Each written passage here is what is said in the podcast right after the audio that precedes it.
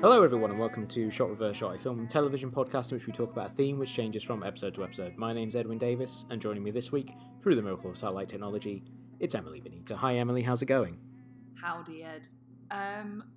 I'm not feeling so yee-haw this week given terrifying world events. But I'm looking forward to leaving that aside with the privilege that we have, that we can, for but an hour or so, to chat culture. How are you?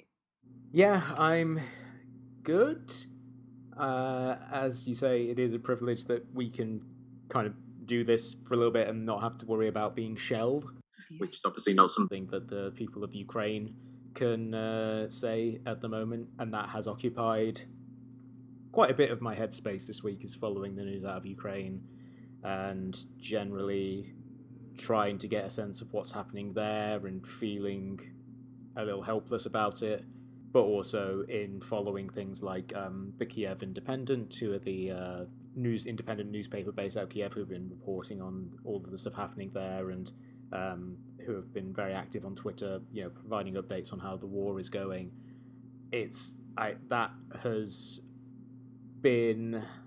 It has lifted my spirits a little bit, because you were getting all these stories of the Ukrainian people standing up to this act of aggression against them, and there are these, you know, very heroic things like the story of the Snake Island soldiers who just said go fuck yourself before being killed, or Zelensky staying in the city and posting updates and things like that, which it's hard not to be moved by the spirit of people willing to stand up to this act of aggression, even whilst knowing that their resistance is likely to spur on sort of even greater pain and suffering upon them, it's a scary situation. I think there's not much more can be said about it other than it's very scary, and obviously much love to anyone in Ukraine, and if anyone listening to this is able to support by donating to organisations, then yeah, obviously please do so. Obviously the people need help, and as such, because that has been the thing I've thought of the most this week, it kind of doesn't seem like there's much news stuff to talk about in terms of film and television, at least nothing that really leapt out, but you and I both watched some of John Mulaney's appearance on Saturday Night Live last night, obviously his fifth time as host and his first time back as since he has stint in rehab, which has been much publicised, and the birth of his child and all that stuff that has made him an unlikely tabloid fixation. What did you think about his return? Well, SNL is in such a weird place right now. I think so much is being openly laughed about while a lot of other stuff is being desperately covered up. And I felt that it all really came to a head with the stark difference between John Mulaney's monologue and the Five Timers Club sketch. Now, SNL opened with the Ukrainian Choir of New York singing A Prayer for Ukraine, which was incredibly beautiful, like seeing the candles, and what a choir. Like, I'm not ashamed to say that I'm someone who is incredibly moved by choral arrangements and performances, because there is something about lots of voices coming together to sing one thing that I think just affects us on a very human level. But as moved as I was watching it, I thought, well, Lorne Michaels is exactly the sort of person who would consider having Putin as a host. Like, it's a show that chooses to have values when it needs to. Like, it's not a show of principle. I don't understand what SNL believes in, given that that it's trying to be current and topical. And I think, given how horrendous the situation in Ukraine is, it makes sense that they wanted to acknowledge it and say, this isn't something we can joke about. But I don't see them having done that quite a while with lots of things, and it feels like it's something that someone's told them that they should do, and they go, oh yeah, I don't get the sense that there's a lot of heart there. And then you have someone like John Mulaney, who is hosting for the fifth time, and given that the previous time he hosted SNL was when he relapsed after a long stretch of sobriety, it's hard to think that SNL isn't a part of that. And given how, as sort of detailed in oral histories of Live from New York, for example, there's not a huge amount of care or support from SNL throughout its history of many of its cast members, writers having drug addictions, because the entire setup of SNL is a petri dish for this kind of behaviour. Like, you take someone who doesn't have any addictive tendencies and you push them essentially in cult-like conditions where they're barely getting any sleep, they have to perform, they have to kind of churn out things on a basis to essentially get the approval of one man. It's bizarre, to put it lightly. So it was lovely to see John Mulaney having said that, and for him to kind of say that about SNL and to say this is such a great place for mental health and sobriety. And everyone laughed, and I was like, but we all know this. This has been the case for decades. Like, that joke isn't funny anymore.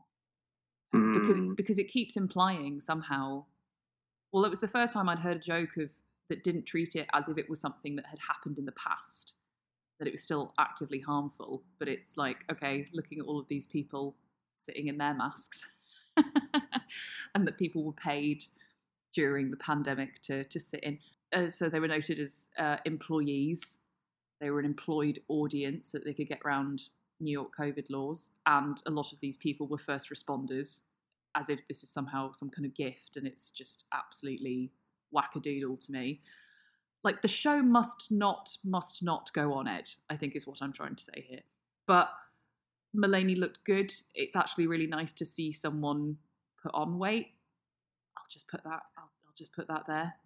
And the Five Timers Club felt very, I think it's a difficult sketch because it's where SNL gets its most sort of chummiest. And it's like, you're all in on this in-joke. We're all, it's this eliteness and ha-ha-ha and all very chummy. And John Mulaney's own routine is like so polished. Like, he's a phenomenal stand-up. Like, he's managing to be it wouldn't even say self-deprecating. He's more just like, he's back and he's self-aware. Like, some of the funniest jokes about interventions I've heard in a while, and there are a lot of those. And he seems healthy. But then, yeah, the Five Timers Club is like, okay, we referenced that Steve Martin has a much younger wife, Candace Bushnell and harassment, and oh yeah, let's remind everyone that Paul Rudd's people's sexiest man alive at the moment. I feel like it's nice to see John Mulaney well, but I wish it didn't have to be on SNL. That's my feelings. Yeah, as far as check-ins go, you could probably want for one that's a little less high stress and maybe directly linked to his own history of struggles with sobriety. And also, as far as the Five Times sketch goes, I think they should have retired that after the very funny thing they did when Ben Affleck hosted like a year or two ago, where it was the fifth time he'd hosted, but they just gave him like a balloon or something. And they were kind of like, yeah, just kind of highlighting the fact that even though it was the fifth time, he's hardly a favourite. Yeah, it was very much like, I think it was, there must have been like a 15-year gap between the fourth and fifth times hosting for him, and I thought that was very, very funny. So then going back to the whole, the velvet jackets and stuff, yeah, it kind of feels odd at this point. Although, always nice to see Elliot Gould show up in something. Absolutely. And especially reading, what was it, like Chest Hair magazine or something? Yes. Reading, just a wonderful touch. If only Grover was there as well. Oh, just like you asked. Yeah, shout out to Chris Thorburn. Big props to wonderful Chris. An incredible joke that I still see referenced like at least once a week. It really is out in the firmament. Okay, so we'll go on to the main topic for this week, because as I said, not a huge amount in news-wise that kind of really feels worth talking about this week. So this week's topic is about the current state of the romantic comedy, and this was inspired by a newsletter that you sent to me by Anne Helen Peterson, in which she talks to Scott Meslow, who's the author of the book From Hollywood with Love, The Rise, Fall, and Rise Again of the Romantic Comedy, which is a book about the history of the romantic comedy examined through 16 examples. And it's a very good interview, a very good newsletter. I'll provide a link to it in the description for this episode if you want to read it. But it was a very interesting discussion about the current state of the romantic comedy, which was a huge genre, certainly I think when you and I were young, like literally when we were children. Like the romantic comedy was huge in the 80s and 90s and then fell off. And then the argument that's made in the book and that's discussed in the interview is that it has risen again somewhat in the fact that in recent years you've seen a lot of rom-coms crop up on streaming services.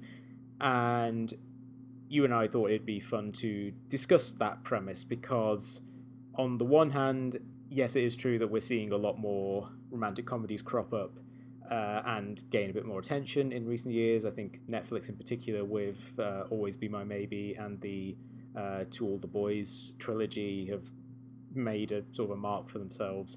And there's ones on Hulu and Amazon and things like that that have done particularly well.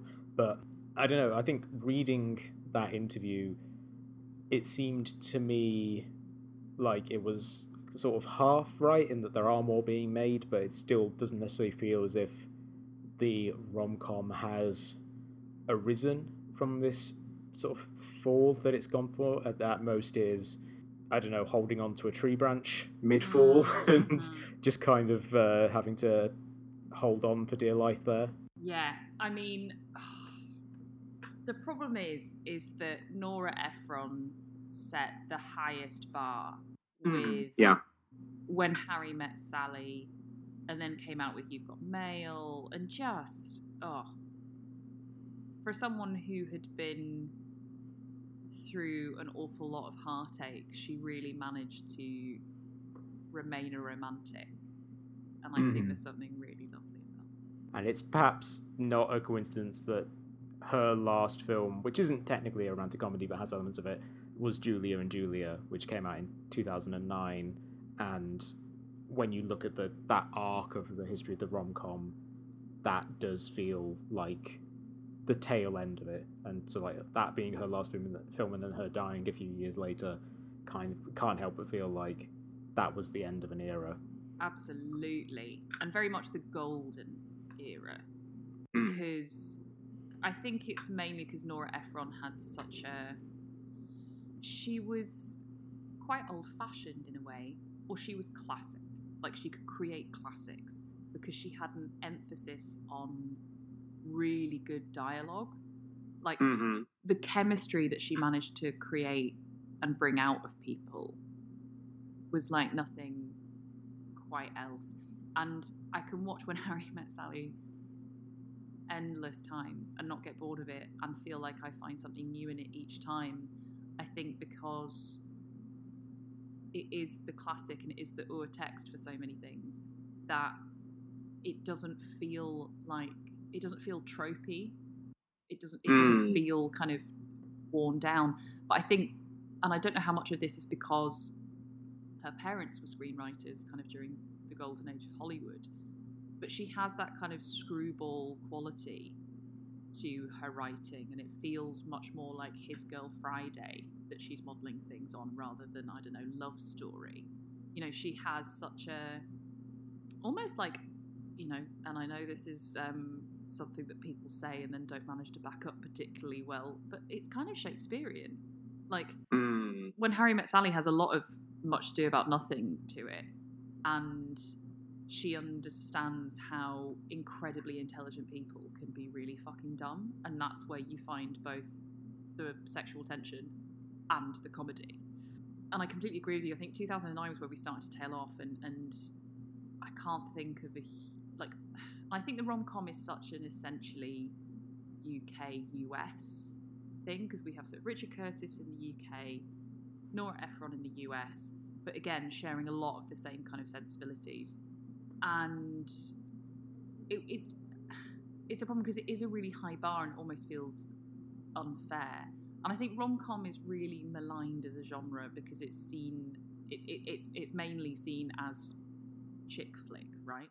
Like, its association with, oh, women are the majority audience for this, kind of makes it seem sort of like hormonal, or because this is the thing I find so hilarious about, you know, when people talk about it being kind of mindless or sentimental, and it's like, have you ever seen a Nora Ephron film? That's not what she's about at all.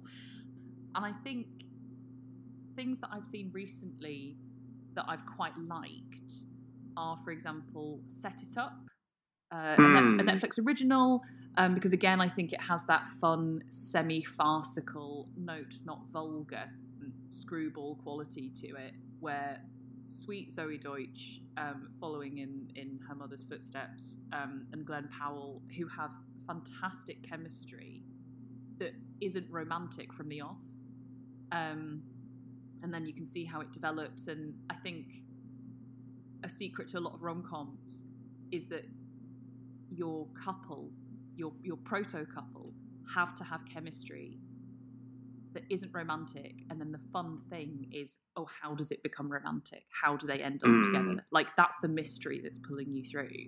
Or if they do have that immediate romantic chemistry, how is their path of true love not going to run smooth? Like, what's going to get in the way? And Set It Up's just really fun, and the fact that it has this kind of parallel couple thing happening, so it's almost like two rom-coms in one, and it's being quite conscientious about, you know, the sort of that kind of relationship. I haven't actually seen Happiest Season, and I think what is really sad is that just as we're starting to get through to finally having better representation of LGBTQ on screen, I want a gorgeous queer rom-com, and I don't feel like we've had that yet. I don't feel like we've had When Harry Met John, you know, and I think that would be incredible, because like Kissing Jessica Stein tried to do it, but I think the problem with Kissing Jessica Stein being in 2001, it had the weight of you have to talk about the coming out, like you can't have, because Weekend is absolutely beautiful, Andrew Haig, but that's not a rom-com. Like, it has some really funny moments in it, but that is essentially the burden on queer cinema has been, oh, you have to kind of explain the inherent trauma of being a queer person in a heteronormative patriarchal society and culture. Whereas, you know, and that was what was wonderful about Looking, but again, it's TV. Yes, there was the movie, but that's a feature-length finale. There's something there. It's very different. It wasn't in theatres. I also, I think as well, because I'm thinking of Palm Springs, right?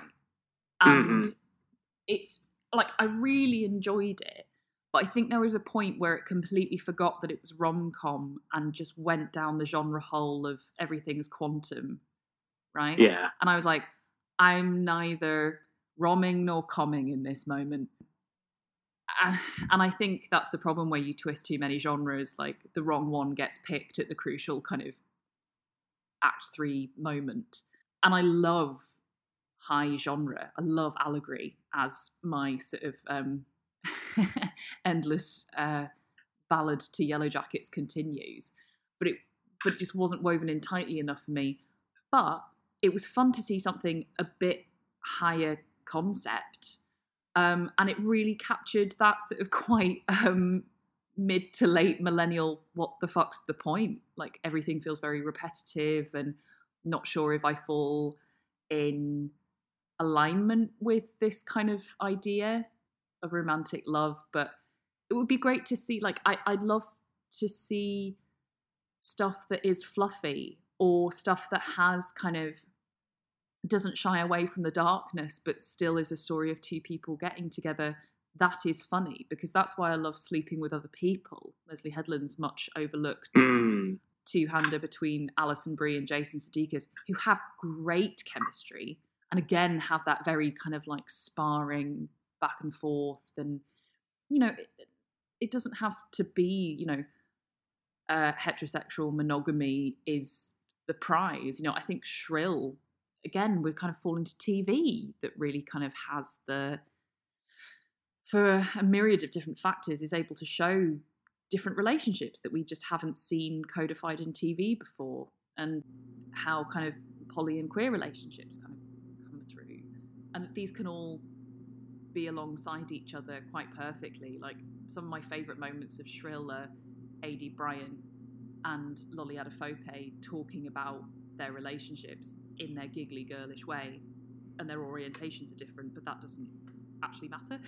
Like, it doesn't, it, like, that's not the thing that, you know, they are people who are attracted to and are trying to have relationships with people. So I think in terms of the pure rom-com 90-minute, it's like New York is its own character. Where is it, Ed? I miss it, and I feel like really we're in a good place to try and bring it back.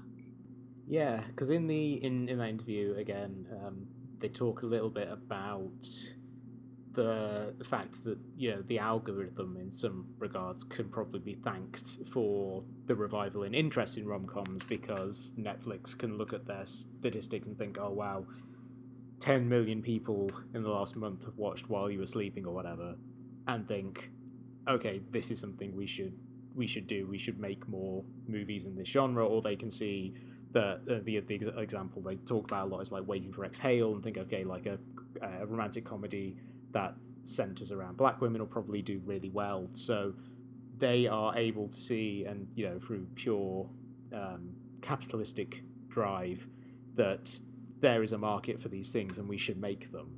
And on one level, that's good, because movies are being made that are about different experiences, and I think, you know, it is hard to talk about romantic comedies from the 80s and 90s without, particularly in America, without pointing out that they are overwhelmingly very white. Yeah.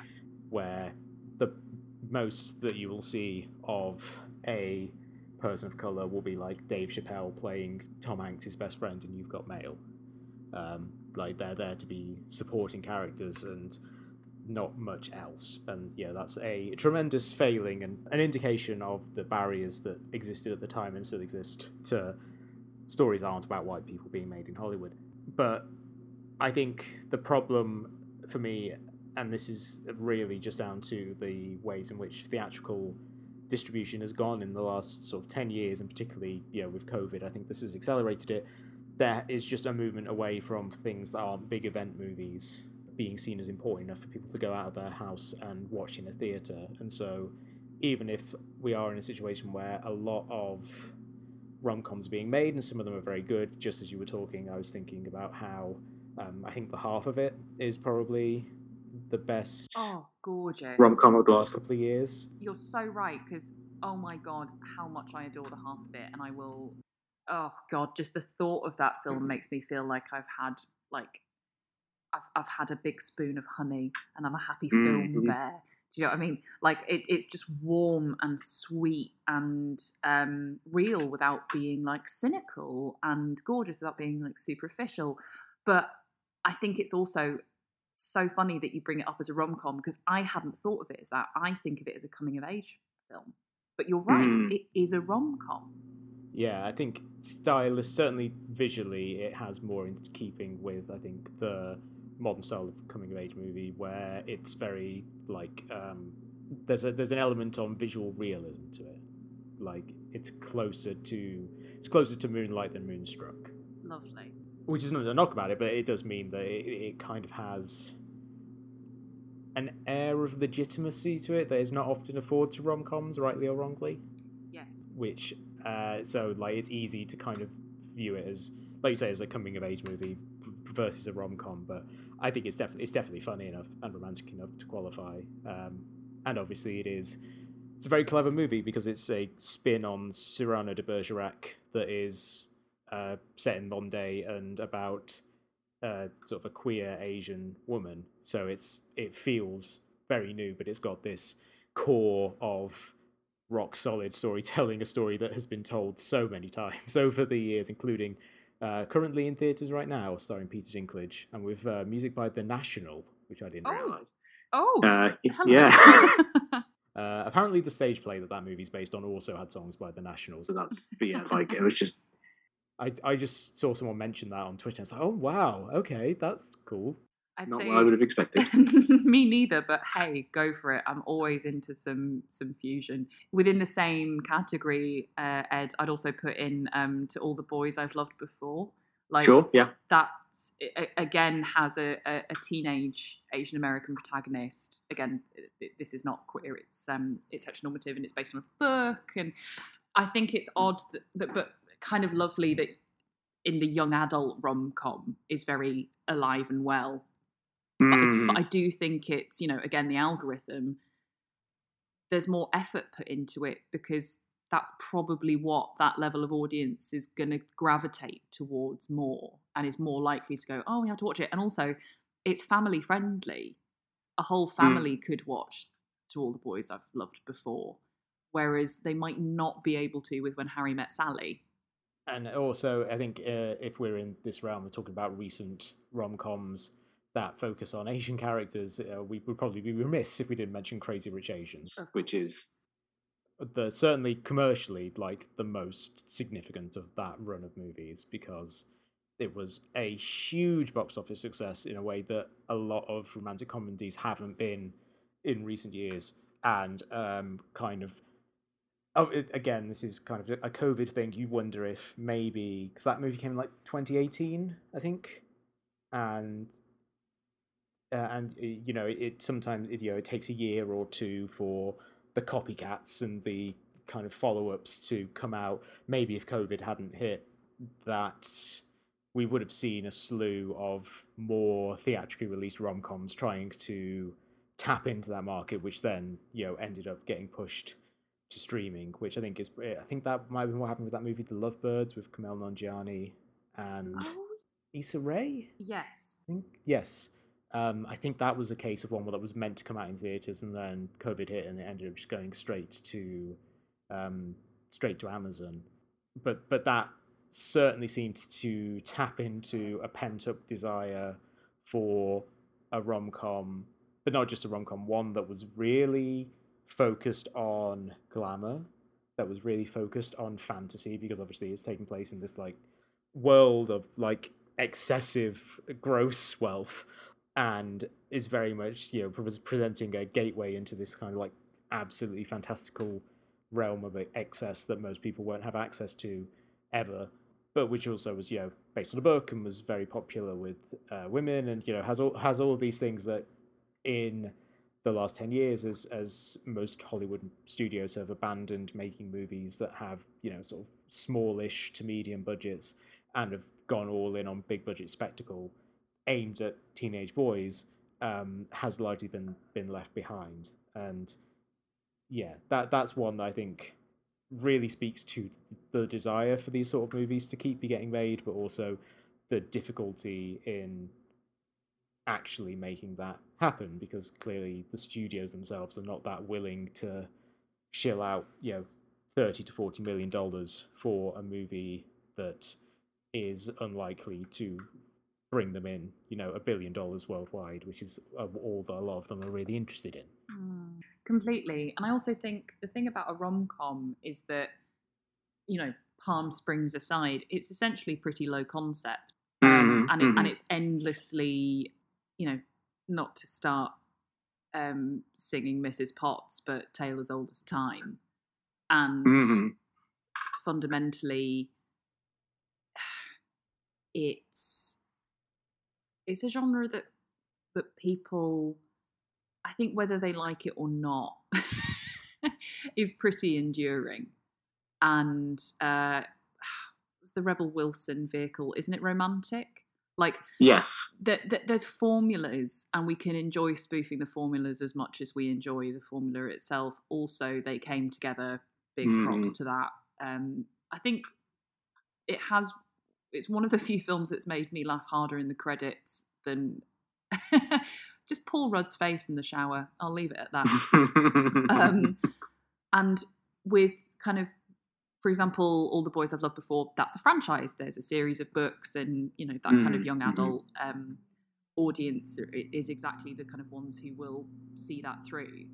But it's also just enduring to see different people in different relationships, and you know the human experience often is having relationships with various different people and feeling like a different person and growing. Like, it's just endlessly fertile ground for storytelling. But it is also pretty cheap to make, because if you have two characters, the kind of standard issue one best friend each, you know, it's stuff that you can kind of churn out pretty quickly. But I think that does mean that it's fallen to the claws of streaming services who are wanting to churn out content and maybe don't give it as much TLC as it deserves. Because When Harry Met Sally, for example, is still a beautiful looking film, and there are some really iconic shots, and it's well directed in terms of shot composition. And Nora Ephron was like, visual storytelling wasn't her the first tool in her director's kit, but it didn't mean that she didn't use it. You know, just thinking of You've Got Mail, where Meg Ryan and Tom Hanks are walking in parallel and just cross paths at the beginning of the film. That tells us everything we need to know going into it. You know, so... But yeah, they just don't... They feel rushed off. Yeah, I think this also ties into the death of the, quote-unquote death, the fall or whatever, of the genre in the sort of mid to late 2000s, is I do think that you ended up in a situation where people were making sort of half-hearted rom-coms which weren't particularly good. The example I always think of, again, a movie from 2009, so, you know, that seems to definitely be an important and terrible year for the genre, was The Ugly Truth, the rom-com with Katherine Heigl and Gerard Butler. Oh, God.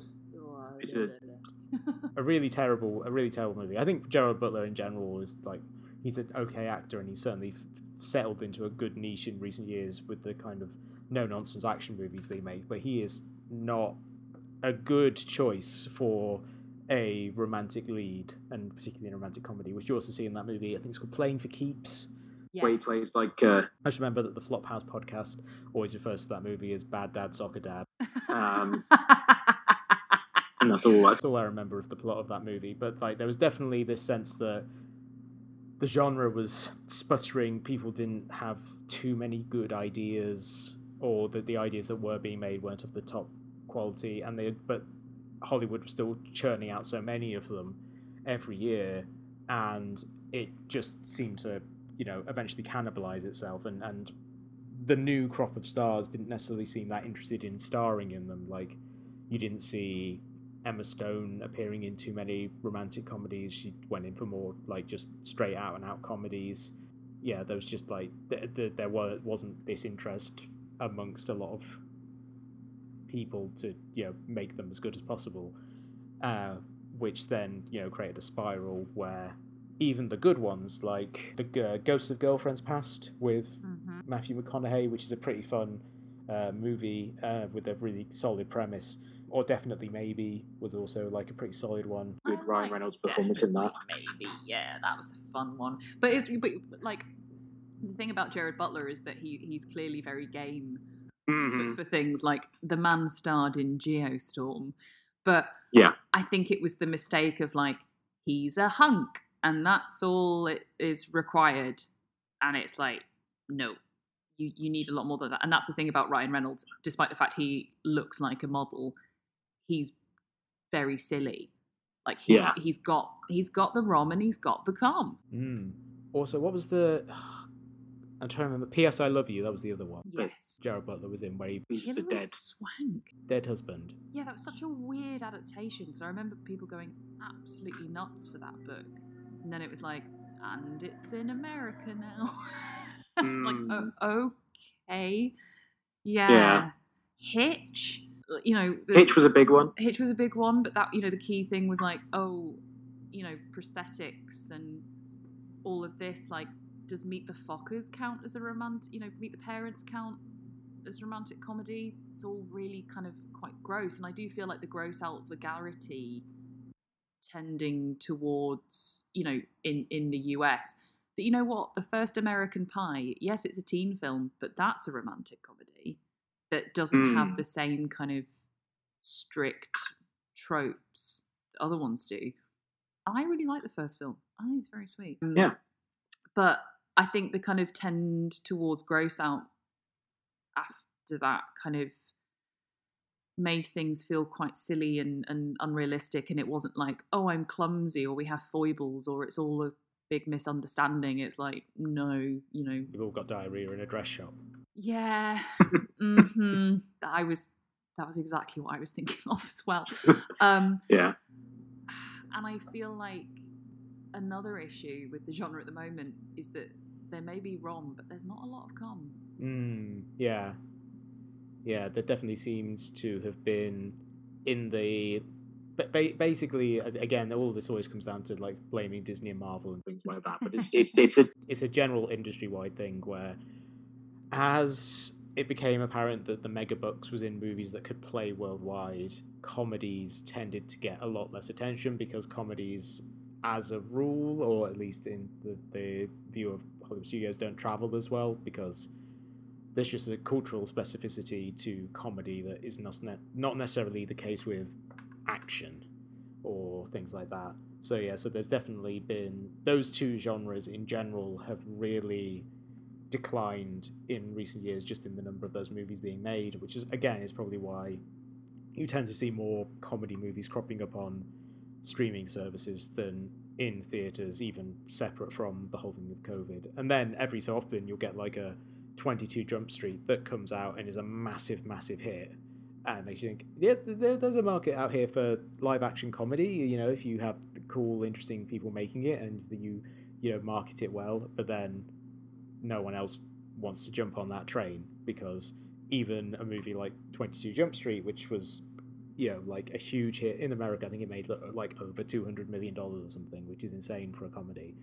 It still didn't do huge business worldwide, or, you know, like a modest success like Game Night. Yeah. Which is a tremendously funny film that's got more thought put into how it's shot and edited and put together than like most comedies, and just has so many great gags.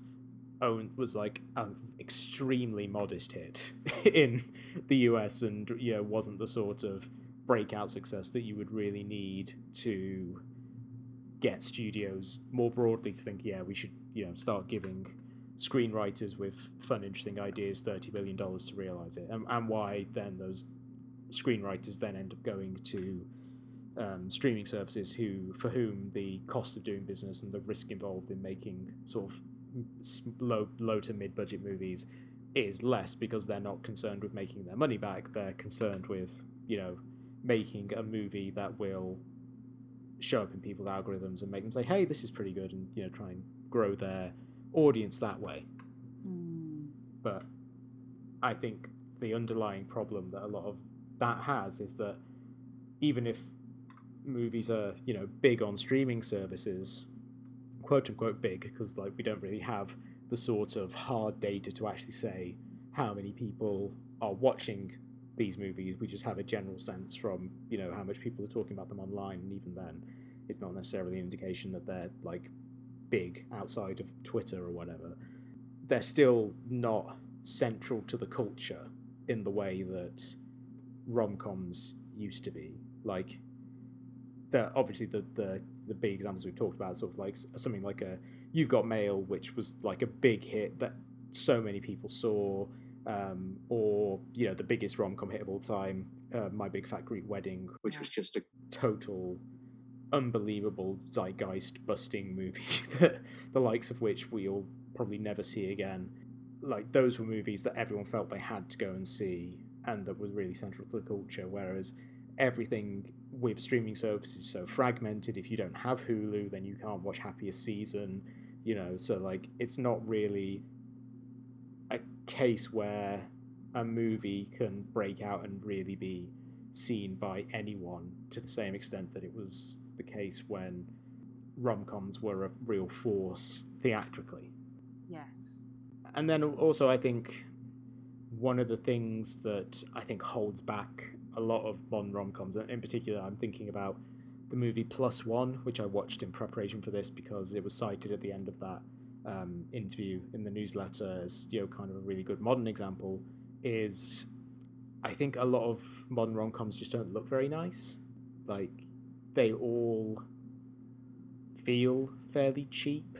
And like, as you've said, you know, rom-coms are by definition pretty easy to make and pretty, you know, you just need like a good concept and a good script, and then you don't need a huge amount of money to put them together. But it still feels as if they don't have the lushness that I think of when I think of rom-coms. Obviously, you talked about When Harry Met Sally and you know, You've Got Mail, also Sleepless in Seattle. They were movies that had it really felt like there was money behind them, like not a huge amount of money, but like you could tell these were movies that had been put together with a decent budget behind them, and as such they really sold the warmth and the fantasy of it all.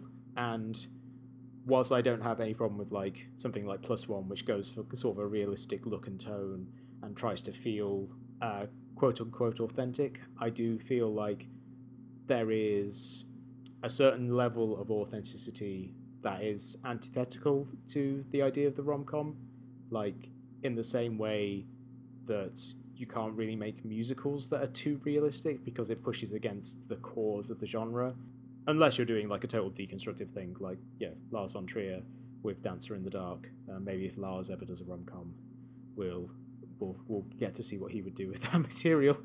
But I do feel like that hurts the movies a little bit, because particularly in Plus One, which is a movie that takes place entirely at a series of weddings, the two main characters played by Jack Quaid and Maya Erskine are attending as friends who don't want to go to weddings alone, and then as they keep going to more weddings and they spend more time together, you know, they kind of an attraction develops between them, and it's on, you know, it's very good, very charming leads and very funny, but something about the look of it just didn't quite gel with me. Particularly, like, there's one section where they're in Hawaii, and I kind of feel like a movie that sets a scene in Hawaii should look as nice as possible, because Hawaii is such a beautiful place and such a great place to really lean into that fantasy, and instead it all kind of looks a little drab in a way that just doesn't fit with the aims of the genre.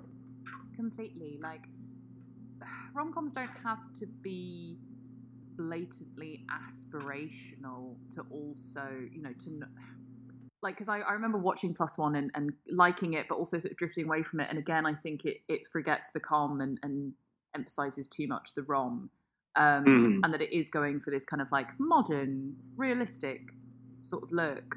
But I was just yearning to be watching Two Night Stand again, because I was like, that is something that is frothy, bubblegummy, actually just really excellent visual storytelling. It's still one of the best opening credit sequences I've ever seen, because it tells you exactly who your protagonist is and you've not seen her face yet. And it has a really astonishingly good look to it, because the whole premise is that these two people are stuck in the same tiny flat together because of a snowstorm. So they had to think about how they were going to make it look more interesting than just the same shot for the majority of the film of these two people in the same bed. And it doesn't have to be, you know, really glossy for it not to, you know, and kind of pushing a certain idea of like wealth in your face to look good, because I think that's also the thing about kind of less Nora Ephron but definitely Nancy Meyers, is that kind of like blown out, everything so perfectly white wine is always flowing, everyone's kind of adorably flawed, but you're like, none of you are flawed, look at your fucking like perfect house, you know, it's like Stepford on steroids and moon juice. You know, rom-coms, just because they are light in tone, or that it's something quite joyful, doesn't mean it can't look beautiful. Like surely that's part of it. Yeah, and I think that also is one of the things that's got me quite interested in two forthcoming, or one that's just come out, Marry Me, with J-Lo and Owen Wilson. Yeah. Which looks like it's got somebody behind it, like generally does veer into the frothy fantasy element of a rom-com. And The Lost City with Channing Tatum and Sandra Bullock, which, because it's a sort of hybrid of a adventure story in the style of an Indiana Jones, or it's basically just Romancing the Stone, has like a sizable budget. I looked it up before, and it's about $74 million, which is way more than you would expect for a rom-com, but because it's a rom-com that also has like big action elements and Brad Pitt and all this sort of stuff in it, then it can have a bit more money behind it, and it can just generally look like it's a little bit nicer and a little brighter, and I'm hopeful that that movie turns out to be good and successful, because that feels like a possible path forward for, you know, thin end of the wedge for rom-coms coming back, I guess, you know, of being like, hey, if people are willing to go out and see a rom-com that's also an action movie, maybe, you know, people will start thinking, what else can we sprinkle rom-coms into, and then eventually just make straight out rom-coms again and put them in theatres. Co-signed, Ed. Co-signed. So we'll end this episode as we end all our episodes of Shot Reverse Shot Recommends, which we talk about a piece of culture that we've enjoyed and we think you, the listeners, will enjoy as well. Emily, what have you got to recommend for the listeners this week? Well, having done the rom-com episode, it seems only apt that my recommendation this week is Heather Havrileski's new book, Foreverland, On the Divine Tedium of Marriage. It is weird to say that it's Heather Havrileski's most personal work, because I'm a big Havrileski fan, and as someone who has been incredibly generous of herself in talking about herself to make other people feel less alone in her advice columns, and congratulating people for integrating their whole selves in moving through their life. I feel like I understand how she works internally more than I ever thought I did, because I think she understands herself internally even more than she thought she did. It's just a really beautiful portrait and a love letter to her husband and to their marriage. I think she writes about things with such humour and grace, and manages to see herself incredibly clearly without falling into, I don't know, the kind of faux self-deprecating, you know, quote-unquote authenticity of like a YouTuber or a wedding influencer. Do you know what I mean? You know, she is just one of the best writers out there, and it was a real pleasure to be let in to her marriage, which is not the same I could say for most people. So that is Foreverland, The Divine Tedium of Marriage. Cool. I am going to recommend a video on YouTube that I watched this week by Todd in the Shadows. Todd in the Shadows, people who don't know, is a music critic and reviewer who reviews a lot of pop music, but he has an ongoing series called Train Records, in which he talks about albums that killed someone's career, or, you know, came close to killing someone's career. And for this week's one, or this installment, he wrote about Witness, the Katy Perry album that came out in 2017, and it's a really fascinating dive into a strange change of direction that Katy Perry took, where she tried to make what she called purposeful pop, where she tried to, you know, write music that spoke to the current moment in the wake of the 2016 election, and the ways in which it was a kind of a very noble failure, but also how everything she was doing around the release of that really seemed to hurt her image. Like, you know, there was that really weird thing where she live streamed her life for like a week, which I'd completely forgotten about. And then obviously there was her performance on SNL with Migos, which turned her into just kind of a joke overnight and made her seem completely out of touch.